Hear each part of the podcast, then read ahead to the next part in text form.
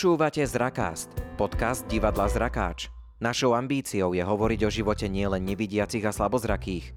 Budeme vám prinášať rozhovory so zaujímavými osobnosťami, ktorých spája iný pohľad na svet. Zrakást vznikol vďaka finančnej podpore Ministerstva kultúry Slovenskej republiky. Ďakujeme.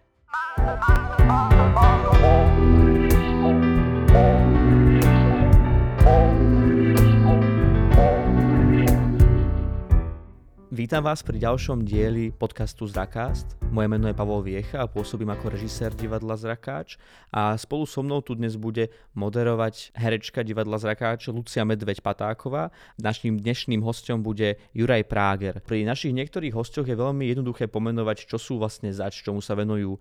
Niekto je spisovateľ, niekto je básnik, niekto je spevák. Avšak pri tebe, Juraj, je to pomerne komplikované. Mohol by si sa tým pádom prosím uviesť ty? Ako by si chcel byť uvedený? Ďakujem za slovo. Ja by som povedal, že športovec jedným slovom. Aj keď mnohí si moje meno vlastne spájajú s nejakým horolescom a podobné veci, ale prioritne som cyklista zrakovo znevýhodnených. Takže športovec je pre teba úplne dostačujúce, áno?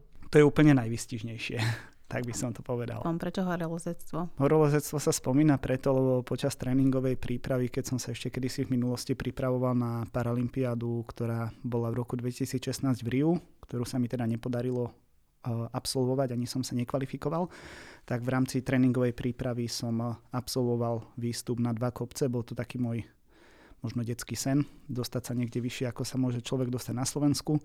A prišla jedna výzva na Mont Blanc, ktorú som teda prijal a rok na to som si ešte ďalej plnil sny a podarilo sa mi vystúpiť na vrch Elbrus. Dobre, a môžem mať ja takú otázku, ja teda o, som tiež nevidiaca. Vyšlapeš niekoľko kilometrov do strašne vysokého kopca, dojdeš na ten vrchol, si tam, stojíš tam a teraz vlastne ten zážitok z toho, čo vidíš, nevidíš? Čo, čo si prežíval? To je perfektná otázka. Ja to veľakrát poviem s úsmevom, že niekto tam hore myslí aj na mňa a dopraje môj výhľad aj tým ľuďom, ktorí ma na tie vrchy doprevádzajú. Takže 90% výstupov, keď vyjdeme na nejaký vrchol, tak majú všetci výhľad taký ako ja, obrovská hmla, čiže v podstate vidia to, čo ešte ja vnímam so svojimi zvyškami zrakov, čiže Takže pohode, kľudne môžem zostať aj dole a, a máme ten istý výhľad, hej? Kľudne, hej, hej. Výhľad Dobre. je rovnaký, ale u mňa ide skôr možno ten športový výkon, to, že človek si riadne zamaká. A splní si sny v podstate. Tak, v podstate aj to splnenie snov, aj to sa dá povedať, hej, hej. Ale hlavne mne ide vždy o ten, o ten aj, aj športový zážitok. To slovo sen tu zaznelo už viackrát, takže mi nedá nespýtať sa, aké máš teda ďalšie sny. A to môže byť čokoľvek, nie iba športové výkony, najvyššie kopce sveta, ale čokoľvek. Tak čo sa týka tých, eh, tých snov, v podstate teraz eh, ako som spomenul tú cyklistiku, tak momentálne najväčší sen je to odložené Tokio, ktoré je teraz počas tejto koronakrízy také, také veľmi zaujímavé, kde sa nám tiež zatiaľ ešte nepodarilo kvalifikovať. Nazval by som to, že sme takí prví pod čiarou. Dvaja majú už miesta isté a sme ešte ďalší dvaja kandidáti na jednu miestenku momentálne zatiaľ, takže ešte sa uvidí, že, že kto z nás dvoch tam pôjde. Takže toto je taký aktuálny sen, ktorému v podstate teraz všetko, všetko prispôsobujeme. Pozdravujeme toho druhého toho. No a toto by som sa ja napríklad chcela spýtať, teraz sa zahrám na, na niekoho, kto nevie úplne, ako to funguje v tandemovom bicyklovaní, lebo pre mňa to je tak, že idem tandemovo bicyklovať a však keď nevládzem, tak zdvihnem nohy a odťahne to ten druhý, nie? V podstate áno. Uh-huh. To bol zaujímavý pohľad. Uh, pripomenulo mi to časy, keď som uh, začínal rekreačne s cyklistikou a jazdili sme na turistickom bicykli, tak občas sa stalo také, že roztrhli sme spojovaciu reťaz a potom naozaj ten predný mal iba nohy položené na pedáloch, točiť nemusel a všetko som to odšlapal ja aj za tých 85 kg vpredu a poviem, že aspoň som si dobre zatrénoval. Mm-hmm, to musel byť výborný tréning. to bol výborný tréning, ale v skutočnosti, hlavne keď prišli kopce. Mohol si si ešte vypustiť duše, aby si to mal ešte ťažšie.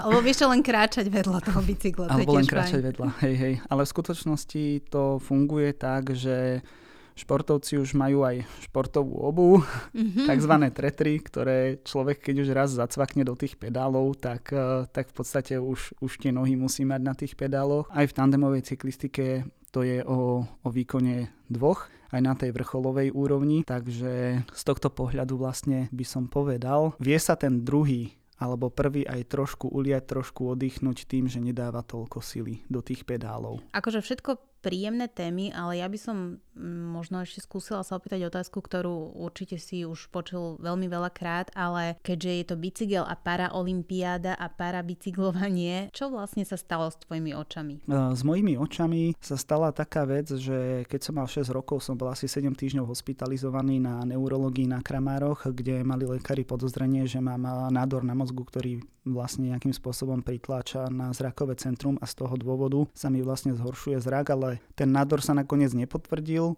a vzniklo z toho nakoniec to, že zistili lekári, že som prekonal zápal zrakového nervu, ktorý začal postupne odumierať. Takže vlastne z dôvodu tejto choroby začal môj zrak postupne slabnúť. Takže nebolo to nárazové, že zrazu, že si zo dňa na deň prestal vidieť, ale postupne. Koľko, koľko to trvalo, kým vlastne si došiel do štádia, že... Od 6 rokov začal ten zrak postupne slabnúť a trvalo to zhruba do nejakého roku 2006, kedy sa to vlastne ustabilizovalo. V mojom prípade to bolo, keď som mal teda 22 rokov, takže vtedy vlastne sa ten progres zastavil a ostalo to s mojím zrakom v pásme praktickej slepoty. To znamená, že v podstate vnímam ešte čiastočne kontrasty, rozlišujem deň, noc, to je asi tak všetko. Čiže Um, nebolo to také, že si mal zrazu teplotu a sadlo ti to na oči, ako by to veľa laických ľudí si predstavovalo, že Ježiš, mám teraz chrípku a nesadlo mi to na nos, ale na oko? Hej, nebolo to zo dňa na deň uh-huh. a nebolo to ani nič takéto. Bolo to také postupné. Ja si dodnes pamätám, že keď som mal 6 rokov, tak som v podstate nastúpil ešte do bežnej základnej školy. V treťom ročníku na základnej škole už ani z prvej lavice som nedovidel na tabulu, takže už keď bolo treba niečo v rámci hodiny odpisovať z tabule, tak mi vždy učiteľka prisunula vlastne lavicu úplne až pod tabulu doslova, pod tabulu, aby som si dokázal niečo ešte prečítať vtedy toho času. A potom vlastne vtedy v tom, v tom období začali naši riešiť, že akým spôsobom sa vzdelávajú teda ľudia so zrakovým znevýhodnením a vtedy som vlastne prestúpil v treťom ročníku na základnej škole som prestúpil na špeciálnu školu pre slabozrakých a nevidiacich v, v Bratislave v Karlovej vsi. No a ty si vlastne mal aj tú nevýhodu, že ty si vlastne nemohol odpisovať. No, nemohol odpisovať, to je jedna vec. Druhá vec, e, tým, že ja mám e, zároveň e, svetloplachosť, Mm-hmm. Čiže v podstate posledné, čo ešte vidím to svetlo, tak ešte aj to mi vadí. Tak ja som si vždy vlastne uh, zakrýval prísun svetla, čiže ono aj keď som niečo, niečo písal, tak pre mňa najlepšie svetelné podmienky boli také, že všetci potrebovali svetlo, ja tmu. Mm-hmm. Takže ja som sa vždy tak sklonil, ruky preložené pred hlavou, hlava úplne sklonená a občas si a zaspal. Som, zaspať som nezaspal, ale zaujímavé to bolo pri príjmacích skúškach na strednej škole, kedy ma prišli kontrolovať, že čo odpisujem, alebo že teda, že čo sa, nemodlíš náhodou nejakému zvláštnemu bohu. A ja som im musel vysvetľovať, že nie, nie, že ja proste mám obrovský problém so svetlom. A pochopili to, alebo to bolo vysvetľovanie, ktoré mierilo niekam do nenávratna? Nie, pochopili to, jasne. A na akú strednú školu si chodil? A bola to stredná škola zase pre telesne znevýhodnených na Mokrohajsku. Takže... takže pochopili to. A tam chodevalo, tam chodevalo toho času veľa zrakačov zo jasné, jasné. Hej. Takže bolo to, také, bolo to také, že nechcel sa mi na jednej strane cestovanie som mal vždy rád, ale nechcelo sa mi už cestovať na východ Slovenska a do Levoče, mm-hmm. takže, takže sme si povedali, kým ešte bola tá možnosť s tými zvyškami zraku, ktoré som vtedy toho času ešte mal, tak sme si povedali, že vyskúšam teda byť integrovaný eh, na túto školu pre telesne znevýhodnených a potom už odtiaľ plynuli ďalšie zážitky v spojitosti aj s tým, s tým handicapom. Ja keď som sa na teba pýtal mojich kamarátov z rakáčov, že čo je ten Juraj Zač, čo, aká téma bude pre neho taká dobrá, aby sa rozprával, čo je to, čo o ňom ešte nikto nevie a ja to vytiahnem na svetlo sveta, tak mi viacero ľudí povedalo, že práve to cestovanie, ktoré si už ty teraz značal, je zaujímavá téma a konkrétne MHD. Uh, ak som správne pochopil, ty si vraj doslova, teda oni povedali slovo Magor, Magor do Bratislavskej MHDčky. Čo je na tom pravda? Hej, hej, titul na to mám, MGR, sedí to. Ja som mal od detstva totiž to veľký sen a podľa mňa to tiež ešte asi pramení z detstva, kedy môj krstný si ma ako trojštvoročného posadil raz na kolena za, vo vozovni v garáži v Petržalke za volant veľkého, veľkého autobusu. Pre mňa vtedy trojštvoročného decka za, za volant toho veľkého Jasné, jasné. Veľkého volantu na veľkom autobuse. To musí byť obrovský to, pocit, to fúha. Hej, a ako každé dieťa, podľa mňa z toho to už pramení. V podstate áno, hovorilo sa kedysi tak o mne, že keď raz odídem zo školy, zo svrče, že kto bude ostatných aj, aj pedagógov alebo ostatných spolužiakov informovať o, o novinkách v MHD, o cestovaní, ako sa najrychlejšie odkiaľ kam dostať a tak, tak takéto No to je jedna vec, takže... to je praktické, že mať vlastne v hlave tie, tie linky a tak ďalej, ale ty si vraj dokonca taký fanatik, že ty poznáš ešte aj tie čísielka, čo vlastne nikto nevie, čo sú, že vzadu, čo sú napísané tie typy vozidla 22689, tak ty si ten človek, ktorý presne vie, aké číselko má aká linka, aká reklama je na tom, na tom danom vozni v súčasnosti a tak ďalej. To všetko je pravda? Skoro si to trafil, to 22689, no akože od 2201 po 2251 sú očíslované autobusy značky SOR NB18 City, 18 metrové Dobre, kubové ja vás takto zastavím. Zozemne Jurajov dvor. Ja by som len chcela sa vrátiť možno niekde, kde som není úplne stratená napríklad typy autobusov a podobne. Takže ja by som sa opäť vrátila, tak eh, som pekne som premostila, všimli ste si? Nádherne. Nádherne. Chcela by som sa vrátiť späť k, t- k, tej, k tým otázkam, ktoré tu už Palo spomenul, že niečo, čo teda ešte nebolo povedané. Ja by som e, tak zašprtla trošku do tvojho súkromia. Takže ty ako prakticky nevidiaci človek máš vedľa seba nejakého partnera, partnerku, niekoho, s kým zdieľaš svoju, svoj život? Mám vidiacu manželku, potom ešte máme spoločného štvorného miláčika vodiaceho psíka Lukyho. Aj Luk je veľmi zaujímavý, ale ja skúsim najskôr k tej manželke teda. Že... Čiže podľa teba je zaujímavejšie ako Luky. Áno, tro, trošku iba, ale vrátim sa aj k Lukim určite, že ako ste sa spoznali? Spoznali sme sa na, na lyžovačke. V podstate manželkin brat, kedy si pôsobil, teda bol vo Vrakuni, často sme sa vlastne stretávali pri športových aktivitách ako tandemová cyklistika, korčulovanie, lyžovanie, to boli také tie top športy. Raz sa ma tak opýtal, že plánuje s nami dneska na lyžovačku, že aj moja sestra, že môže byť. A ja hneď tak s tou dávkou svojského humoru mm-hmm. hovorím, jasné, slobodná? Že hej, hej, dobre, super. dobre, tak. Čiže nebola dodnes... prvá otázka pekná, ale slobodná, okay. Dodnes si pamätám, ako nasadla k nám do auta, do našej chlapskej partie s lyžami, s lyžiarkami, so všetkým. na úvod som ju hneď akože, hm, dobre, dnes vyzeráš. Takže to chytala, bolo také, sa, že... chytala sa tento humor, alebo bola taká... Ale chytala sa, podľa mňa sa jej to veľmi páčilo. Super. Dobre, necítil som teraz tresknutie do hlavy. Je to s nami, pozdravujeme, tuto sedí za nami. No. no a prišli sme vlastne na svah, kde môj už terajší švagor má ako, ako každý iný lyžiarsky spoločný deň navigoval na svahu tam, kde bolo treba, pustil ma samého, keď neboli ľudia stromy pred nami. Tam, kde to už bolo hustejšie, tak ma chytil za ruku, poodvádzal ma od tých ľudí, zase ma pustil na voľno, navigoval smerovými povelmi, že ako to mám proste oblúčikmi zlyžovať. No a potom dostal nejaký telefonát, tak ma tak odstavil na boku svahu a Peťa vtedy zlyžovala ku mne a sa ma tak e, so zvedavosťou, možno aj s takou miernou obavou v hlase opýtala, že pôjdeš aj so mnou? Hm, jasné, nemám s tým problém, však vysvetlím, čo ako potrebujem, nie, ako mi vie ona ako vidiaca pomôcť, ako to spolu zlížeme bezpečne dole. No a ponúkla mi ruku a ja som sa jej chytil a potom som si tak vravel, že to by bolo aké super, tieto ruky, ruky sa už nikdy nepustiť. Takže si ju požiadalo tú ruku, nech ti ju dá. Nebolo to priamo na svahu. Mm, dobre. Medzi tým ešte plynuli ruk, uh, roky, Aj ruky, kým sa tie ruky spojili. Tak, som to A ja som povedať. si tu išla taký, že romantický príbeh, že priamo na svahu si si to uvedomil. A, a o 5 minút už boli svoji, nie? áno, áno, áno, to by bolo super, nie? A, dobre, čiže máš vlastne uh, manželku, podľa toho, ako o nej hovoríš, asi úžasnú ženu. Ty si hovoril, že by si chcel teda uh, sa dostať na Paralympiádu bicyklistickú. Teraz Cyklistickú všetci... asi, áno, to je áno, áno, áno. Pardon, všetci slovenčinári. A chcem sa opýtať, že keď takto hovorí, že plávanie, lyžovanie, prečo si si vybral cyklistiku? Keď som sa ja rozhodoval, že ktorý šport by bol pre mňa taký úplne super, úplne top, eh, ja som eh, rozlišoval vtedy toho času eh, zjazdové lyžovanie a tandemovú cyklistiku. To mi bolo, bolo také srdco najbližšie.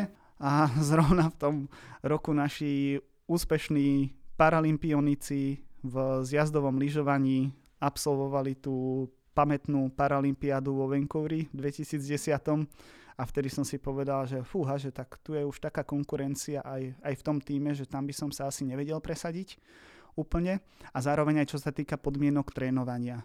Tým, že sme tuto v Bratislave, ja to nazvem na tejto našej placke, mm-hmm. ešte, že tu máme aspoň tie Karpaty, tak, eh, tak som si vždy vravel, že čo sa týka možnosti trénovania, aj z hľadiska, keď som už aj myslel do budúcna, že ak, ak by sa raz podarilo uh, si nájsť toho životného partnera, nájsť si tú manželku, tak aj z hľadiska cestovania tak, že asi je to s tou cyklistikou trošku príjemnejšie, z hľadiska toho, že viacej času som doma, viacej sa pripravujem aj, aj vlastne z domáceho prostredia, nemusím za tým až tak veľmi veľa cestovať.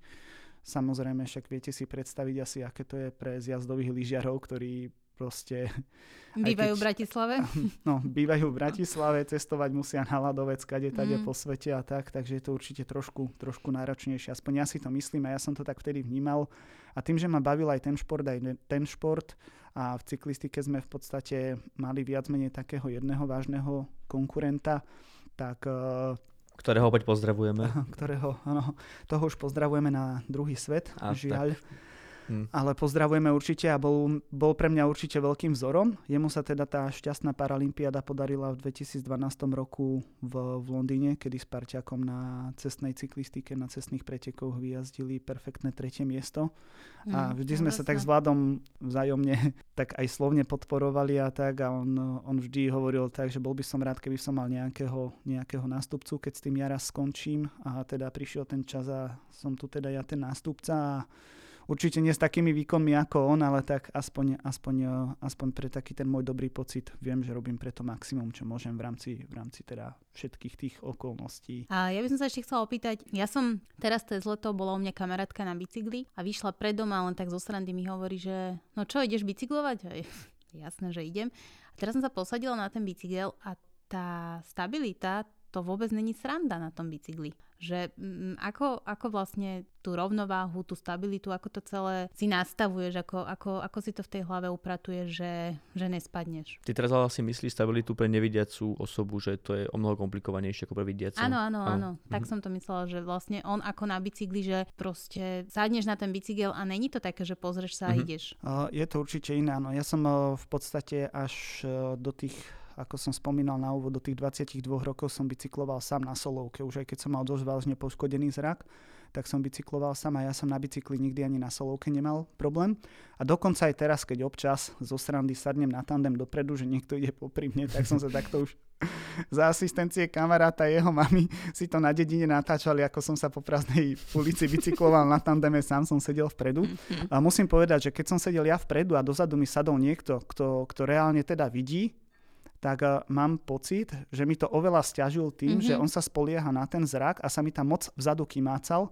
A zase, dopredu. Hej, a zase mnohí tandem piloti, ktorí aj so mnou jazdia, a teda či už uh, manželka alebo nejaké rodinné známe, ktorých v podstate tiež máme, ktorí mi tiež občas vypomáhajú, alebo aj teda mnohí chalani, tak uh, nechcem sa teraz nejakže chváliť, ale chalani vždy povedia, že, že ja som taký vzorný cestujúci tam vzadu. že moc sa ne, nekymácam do tých strán a stabilitu mám celkom dobrú dobrú aj to cítenie také, takže ja som s tým nikdy nemal nejaký, nejaký, nejaký panický strach alebo niečo také a, a snažím sa naozaj myslieť na to vždy od začiatku tréningu, keď vysadnem na ten bicykel, snažím sa proste myslieť na to, aby som sa moc do tých strán nevychyloval, aby som to aj tomu parťakovi spravil to ovládanie toho tandemového bicykla čo najjednoduchšie a zároveň zároveň aby to bolo teda v konečnom dôsledku pre nás aj čo najbezpečnejšie. A čo je vlastne väčší adrenalín? Práve ten bicykel alebo to lyžovanie? Alebo, niečo, alebo napríklad tie výstupy na hory? Čo máš pocit, že je takéto najväčšie vzrušenie, ktoré zažívaš pri športe? Čo sa týka tohto, mňa najviac baví,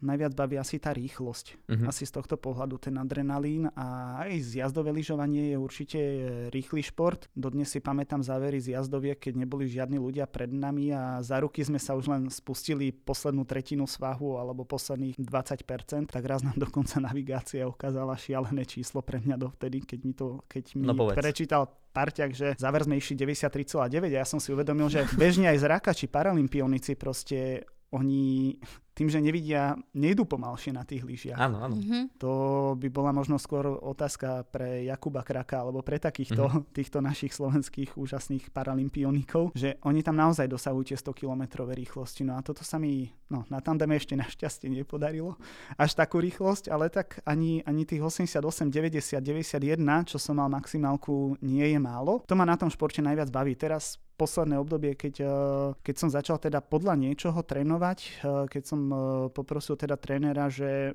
možno by bolo aj lepšie, keď, keď to chcem niekam dotiahnuť, nejazdiť tréningy iba podľa pocitu, ale že možno by bolo dobre mať nejaký tréningový plán, tak som ho poprosil, že by mi niečo prichystal a ja som si začal neskutočne vychutnávať aj šprintovanie na bicykli, ale ešte viacej intervalové tréningy. To je proste, že popri tej vytrvalosti, popri tej bežnej pohodovej jazde človek zrazu ide do maxima a na nejaké určité minúty a tam sa mi to začalo, začalo veľmi páčiť. Proste také tie rýchle svižné tréningy a to, to má pre mňa takéto svoje čaro, že jednak, že človek je už zadýchaný, že doslova poviem, že nielen, že už nevidím od Dunavy, ale už ani nepočujem. A to ma na tom tak najviac baví tá rýchlosť. Ja teraz trochu premostím, bo mám pocit, že o tom športe sme sa rozprávali už dosť a totiž to vážení poslucháči, my sa rozprávali predtým s Ďurím a s ľudskou pred týmto rozhovorom, že by sme radi tému a obsah tohto rozhovoru viedli trošku inou cestou, ako je Ďurimu a rozhovoroch s ním bežné. Mňa samozrejme napadá ako prvá vec, ktorú by som sa rád opýtal z iného súdku. Ja aj ľudská pôsobíme v divadle Zrakáč, že ako režisér, ona ako herečka. Čo ty a divadlo? Prečo napríklad ty nie si členom divadla Zrakáč? Rozprávania pôsobíš ako veľmi sympatický chalan, týpek, ktorého by som ja vo svojom súbore rád mal, alebo nemôžem povedať vo svojom súbore, ale v našom súbore. Takže prečo tam ešte nie si? Povedz mi. Tak priznám sa, že z, zo základnej školy dosť veľa účinkujúcich pracuje a teda je účastných v tom, v tom divadle Zrakáč. A možno keby som nemal ten šport, tak e, určite by ma to možno, možno o, o malilinko viacej lákalo ale už som si povedal, že aspoň na nejaké to vystúpenie, no keď nám teraz prejde tá korona, tak aspoň na nejaké vystúpenie by som sa išiel v úvodzovkách pozrieť. A v rámci nejakého iného umeleckého pôsobenia, tvojej duše, máš niečo, čo ťa, čo ťa úprimne baví a zaujíma? Hudba možno, alebo čokoľvek Film, iné? Film, knihy. Uh, ja, som, ja som vyslovene skôr úplne tak, že, že športovo ladený, že vyslovene len, len na ten šport, ale, ale tak samozrejme, keď mi manželka prečíta nejakú knižku, že si spolu večer máme aj takýmto spôsobom čas na seba, že, že vieme zdieľať ten spoločný čas aj takto, tak áno, prečítame si aj nejakú knižku. Filmy, áno, je to niekedy zaujímavé, keď máme zapnutú funkciu na Samsungu na telke, Hej, hej. popis zvuku pre nevidiacich. A ešte keď mi to manželka opíše nejak zaujímavo, tak akože áno, aj film si vieme celkom dobre spoločne vychutnať. Divadelné predstavenie rád by som si išiel pozrieť, ale nemám ten pocit, že, že by ma to nejakým spôsobom bavilo do takej miery. Zároveň ja, ja tak na sebe nevnímam ten, ten taký talent, že by som mal na to talent, Tak že ja by si ma to myslím, že nejakým spôsobom každý. bavilo. Nie som si s tým úplne istý, priznám sa. Neboj, my nájdeme v tebe talent. No jasné, že problém. áno. Pozri aj ľudská netalentovaná a pozri sa, aká dobrá je teraz je. Teraz Takže- mi to zabehlo trošku. A ja by som sa chcela opýtať, dobre, takže keďže Pálo už to povedal, že budeme to trošku inak viesť. Čo tandem v domácnosti napríklad? Čo je také, že tvoja práca? Čo pomáhaš svojej manželke? Vieš variť, alebo perieš, alebo žehlíš? Čo je vlastne taký ten, ten tvoj dar jej? Tak nech ideme na tie konkrétne veci. Eh, Žehlenie nechávam na manželku, Radšej. Z pochopiteľných aj, dôvodov. aj varenie, aj keď tak eh, s úsmevom eh, si spomíname na tú prvú polievku, ktorú som jej navaril, keď bola v práci. a Povedz nám viac. tým, že, tým, že ja mám rád eh, zeleninu, vývary a strašne veľa cestovín, no Takže to boli by som skôr nechal, hej?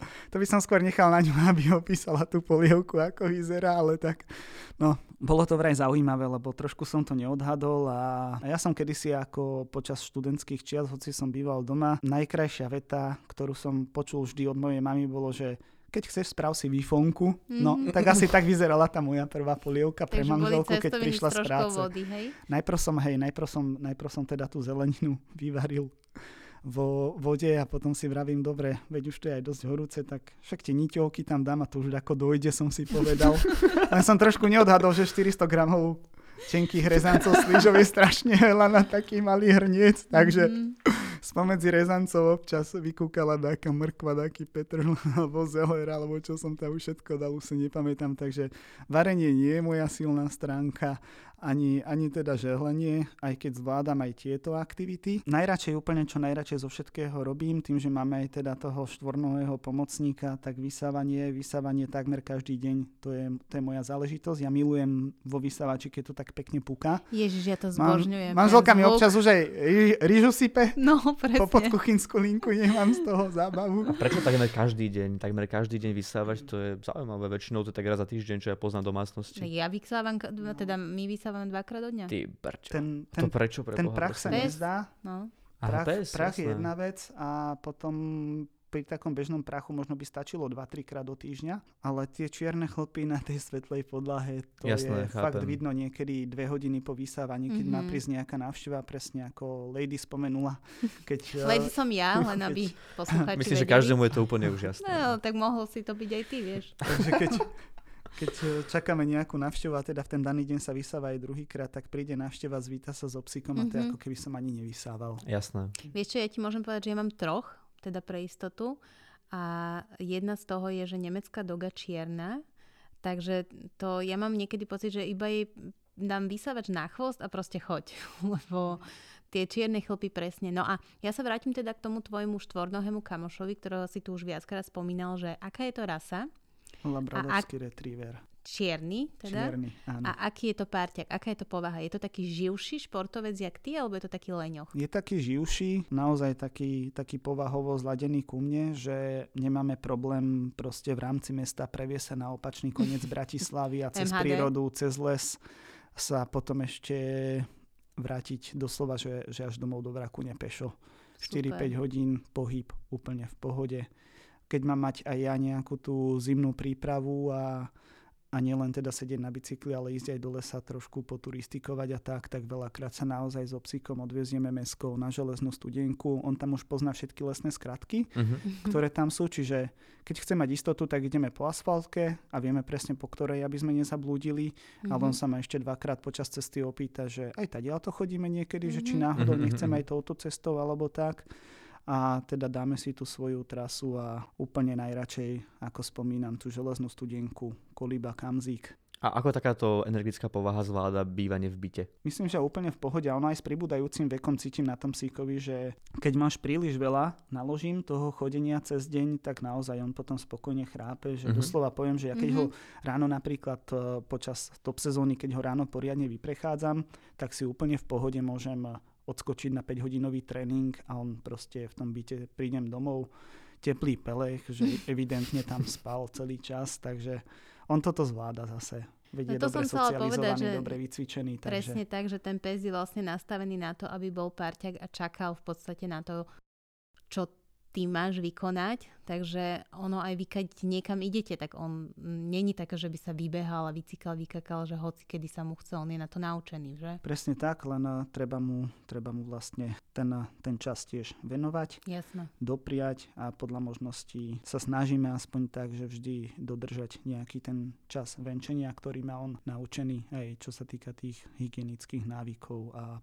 povelov, malá potreba, veľká potreba. To, čo je nastavené plus minus na Jasné. 7.30, 14.30, tak snažiť sa to dodržať plus minus v tom čase, alebo potom s takým odstupom, aby to bolo aj preňho primerané, zároveň aby mal aj on dostatok toho pohybu, čiže naozaj to, je to aj pre mňa niekedy náročné sa priznám, keď po 5-hodinovom tréningu sa vrátim a ešte treba ísť aj, aj so psíkom sa niekam prejsť, alebo prípadne dostane postroj a odvediem a tam, kam sa potrebujem dostať, ak treba niečo ešte dokúpiť do domácnosti, alebo zaniesť niečo na poštu, alebo niečo také. Takže v tomto je to také úplne super, že som rád, že to stíham a že to zvládam zatiaľ aj, aj s tým tréningovým plánom spojiť. Aj keď nie je to veľakrát jednoduché, lebo zase treba si zobrať aj to, že ako náhle cestujeme na týždeň na nejaké svetové poháre alebo vo februári na Malorku na sústredenie, tak ten psík ostáva vtedy s manželkou doma a vlastne to isté mu musí poskytnúť aj pracujúca manželka. Takže vtedy to zase nie je pre ňu jednoduché. Áno, verím tomu, ale tak uh, nechodívaš dlhšie ako na, ja neviem, že týždeň, dva al- alebo pár dní. A ako to máte vlastne s týmito výjazdy? Výjazdy Sústredenie s touto Sústredenie, sezónou. no. S touto sezónou. Mm-hmm. Ono to je také s tými výjazdami, že sa zase vraciame k tej cyklistike, k tomu športu. Jedno sústredenie je vždy vo februári, ďalšie sústredenie je vždy v apríli. To februárové to býva 13 dní, potom to aprílové v Chorvátsku 9 dní, potom sa rozbieha sezóna a tam sú naozaj niekedy každý druhý víkend preteky a v sezóne 2018 si pamätám, že sme absolvovali spolu, spolu 20 pretekov Mhm. Tým, že sme sa vlastne zúčastňovali aj svojich parapretekov a v rámci tréningovej prípravy sme chodili aj nejaké časovky a nejaké cestné maratóny aj so zdravými športovcami, takže ono sa to nezdá, ale reálne s parťákom na takýchto výjazdoch typu sústredenia Svetové poháre reálne strávime takmer dva mesiace spolu. To človek vlastne nemôže mať nejaký nejakú inú prácu popri tom. Ak to chápem správne, taký takto vyťažený športovec nemôže si vlastne dovoliť ani polovičný úvezok niekde, pretože tá práca by potom asi nebola plnohodnotne zvládaná. Ja by som to tak nazval a tiež z vlastnej skúsenosti z, z čias nedávnych z roku 2018, kedy v podstate buď som pracoval e, v reštaurácii na polovičný úvezok, potom ešte som mal ako ďalšiu aktivitu nutnú zvládnuť ten tréning, a ešte pomedzi to občas, keď ma zavolali na nejakú takúto besedu k deckám do školy porozprávať mhm. trošku o športe alebo o psíkovi alebo celkovo o živote nevidiacich, tak ono to je veľmi náročné a robiť takto na tri smery bolo pre mňa po tej prvej sezóne takej, takej naozaj, že veľmi aktívnej, to bolo pre mňa naozaj veľmi vyčerpávajúce. Takže, takže potom vlastne práca, kde som vtedy pracoval, skončila tam nájomná zmluva, takže to mi aj prišlo trošku vhod, že nemusel, ne, nehľadal som už potom ďalšiu prácu, ale sme si povedali aj s manželkou, že idem sa teda naplno venovať tej cyklistike. Tie občasné besedy, to ešte jasné, to, to, to sa ešte niekedy podarilo zorganizovať, že niekedy ešte sme boli na nejakom tom vystúpení nejakej tej besede, na nejakej tej škole alebo prípadne materskej škole. Tomto tréningový proces úplne uľahčila tá korona. Tým, že situácia taká, aká je, tak do istej miery výhoda, že v podstate sa môžem naplno venovať len tej cyklistike a preto aj tá sezóna tento rok bola taká špecifická. V podstate od januára do dnešného dňa 15,5 tisíca odjazdených, strávených na tandemovom bicykli, takže to, to podľa mňa asi, asi hovorí za všetko. Po minulé roky to bolo tak 12-13 tisíc. Takže, takže naozaj ten čas strávený na tom, na tom sedadle a v podstate takmer, takmer žiadna beseda, hoci sme mali už niečo naplánované, aj nejaké školy, aj nejaké škôlky, aj, aj nejaké pani učiteľky mi už písali na Facebooku, že už keď sa to uvoľní, že sa tešia, keď prídem zase aj deckám do školy niečo porozprávať, ale momentálnej tej situácii sa to teda nedá, takže do istej miery mi to hrá do karát, že sa mi úplne plnohodnotňuje tá, tá samotná ano. príprava. Prepač, že ti skačem do reči, ale ty si spomínal teda, že niekedy, keď treba niečo ísť do obchodu alebo na poštu, máš už tak, že chodíš do nejakého že jedného obchodu, kde už ťa poznajú a vedia, že máš nejaký zrakový handicap a pomôžu ti, alebo ideš proste na blín do hociakého obchodu, do potravín a skúšaš, čo kde v ktorom regáli sa nachádza. Skúšam ísť aj na blind, ale úplne najradšej mám naozaj tú, tú spoluprácu, ten sociálny kontakt medzi psíkom a samotnými predávačmi. To je pre mňa mm-hmm. úplne najviac top. Tak ako aj prvý psík, takisto aj tento môj druhý aktuálny pomocník. Je to úplne super, že privedie ma na tie služby zákazníkov do Teska a tam nám už pridelia nejakú predávačku, ktorá ide s nami. Alebo potom ešte stále, stále zvyknem využívať nielen na šport osobných asistentov. Tých mám tiež niekoľko. Tiež tam mám takých dobrých známych, ktorí, ktorí ma už aj poznajú, ktorí vedia, čo kupujem, čo najčastejšie kupujem. A veľakrát to tak s úsmevom poviem teraz, nie, že by som to chcel nejako tu nás hadzovať svoju manželku, ale niekedy, keď idem sám, tak doslova rýchlejšie nakúpim, ako keď ideme s manželkou spolu. To je Zase na druhej strane je pravda, že keď ideme s manželkou nakupovať, tak naozaj kúpime všetko, lebo ona sa síce pri každom regáli zastaví trikrát, že či nám ešte náhodou toto netreba, ešte toto náhodou netreba a v konečnom dôsledku som rád, že máme doma naozaj všetko. Lebo keď ideš sám, tak máte máte výfonky doma potom stále. nie, nie, to bolo z čiasa za slobodná. Teraz naozaj tak, že... Už ja žiadna výfonka. Už iba rezance ja sa snažím na to naozaj dbať, že aby sme doma mali všetko a naozaj si niekedy predtým, než idem do obchodu, doslova prehmatám tú skriňu, že či tam poviem teraz príklad, máme tie sušené paradajky, alebo jasné, máme tie jasné. olivy, alebo koľko mliek už máme. Už si zvykol na luxus proste už. Takže... Jasné, už sú to olivy, už to už nie sú vyfanky, hej? už som si zvykol, že pred nákupom treba poriadne prehmatať, čo v domácnosti ešte je. A ja až dúfam, že toto nebude môj manžel teraz počúvať. Máme pred sebou ešte posledných 5 minút, tak ja by som nechal aj sebe, aj Ľudsku ešte poslednú otázku, takže Ľudská, máš slovo. Vieš čo, daj, ja, ja to prenechám tebe, Dobre. A ja by som potom si niečo A ty by si potom mohla aj, aj ukončiť celý, keďže ja som to uviedol, celý tento podcast, ty by si potom mohla byť tá, čo poďakuje a uzavrie to, aby sme si vymenili tie posty. Ďakujem, že si mi dal túto pozíciu. Som... ja ďakujem tebe, že si mi vyšla v ústretí. Ale teda otázka, keď sme komunikovali pred um, tvorbou tohto rozhovoru s Peťkou, s tvojou manželkou, tak ona povedala, že nech povie nejakú somarinu, nech to je zábavné. Takže teraz ťa vyzývam, aby si povedal nejakú somarinu je najhoršia otázka, aká môže znieť, pretože človek vlastne nevie teraz, čo má z fleku povedať. Máš také niečo, čo máš pocit, že sa ti stalo niečo vtipné za poslednú dobu, alebo nejaká somarina, ako to povedala Peťa, ktorá môže byť zaujímavá a smiešná? Tak neviem, no. Vtedy, čo sme sa bavili pred tým vystúpením, tak naozaj to bolo také, hej, pri tej prvej lyžovačke, tak to bolo také zábavné, keď ma už za ruku ťahala dole, jačala dole svahom. Lebo... Ja, to je tá istá lyžovačka, ako si rozprávali. Tá pamätná lyžovačka. Áno, áno ako po mne kričala, ako ju pália šunky a ako stojíme pri turbíne, lebo musíme trošku si oddychnúť, lebo už máme úplne, že nám horia svaly, stehna z tej rýchlosti, z toho všetkého, no tak to, to, to boli Bola to také... pravda, alebo to prežívala zbytočne? Ale podľa mňa to bola pravda do istej miery, lebo ja som Ty tiež naozaj cítil teda, ja som- tie nohy, ja som tiež naozaj cítil tie nohy a akože ešte by som to zlyžoval dole, ale No a ja by som sa ťa teda opýtala takú tiež veľmi super otázku na štýl túto môjho kolegu, že do čoho najvtipnejšieho si kedy vrazil? do čoho najvtipnejšieho? Fú, to aby som sa zamyslel. do klauna, alebo čo, ako, čo to znamená? No že... nie je tak, ale väčšina ľudí, ktorí vidia, tak vrazia keď tak, že sa nepozerajú do lampy alebo do stĺpu, vieš. Ja ale rozumiem. nám sa môže kľudne stať, že vrazíš A je nejaký aj... rebríček, že čo je vtipné? A, No, že ja lampa je podľa mňa vtipná, sta- ja- ale ja podľa mňa obrubník nie. Stále hľadám také, že číslo Jasné. 3. Takže ja sa Chápem. vždycky pýtam nevidiacich, že čo je to, čo si akože za každých okolností si spomenú, že a, toto som mohol vybrať, toto som Mhm. nemusel. Fúha, tak toto... Ale je, to, lebo ja ti napoviem, tvoja pani manželka nám to predtým, ako sme začali, aj povedala a ja by som bola rada, keby si to povedala aj našim poslucháčom, že s kým sa ty tak zvykneš boskávať? Jaj, no tak hej, to, to sú tie situácie, že keď sa človek uh, s človekom ide zvítať a keď sa ide nevidiaci zvítať uh, s vidiacím, to je podľa mňa do istej miery aj taká malá drobná úloha pre vidiacich. Nech sledujú toho človeka, ktorý, ktorý nevidí až tak dobre, že akým spôsobom sa smeruje, akým spôsobom sa nastavuje. Tak po niekoľkých rokoch manželstva prišla raz svokra na návštevu a teda išiel som sa s ňou zvítať a ja zvyknutý, tak ako proste sa s inými ľuďmi zvítavam, nastavil som ústa na ten smer, no a svokra vtedy nenastavila líce, ale ona išla tiež akurát ústami na ten smer, no tak ako sme sa so svokrou boskávali. Mhm. tak, V úvodzovkách. Tak, eh, tak vidíš to a máš úžasnú manželku, ktorá ti aj toto toleruje, takže určite si šťastný.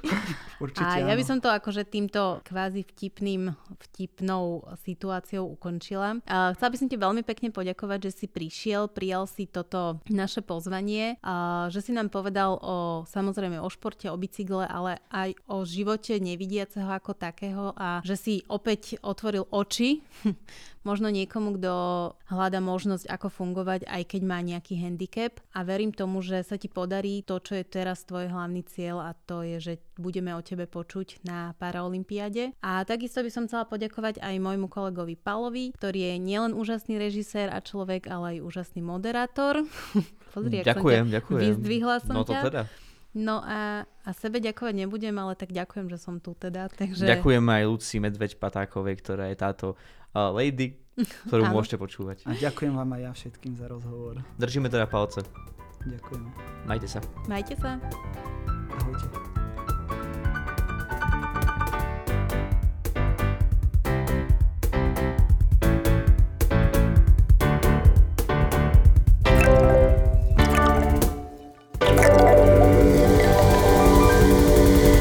Počúvali ste Zrakast, podcast divadla Zrakáč. Odoberajte aj jeho ďalšie epizódy cez Spotify, Apple Podcasty či Anchor FM.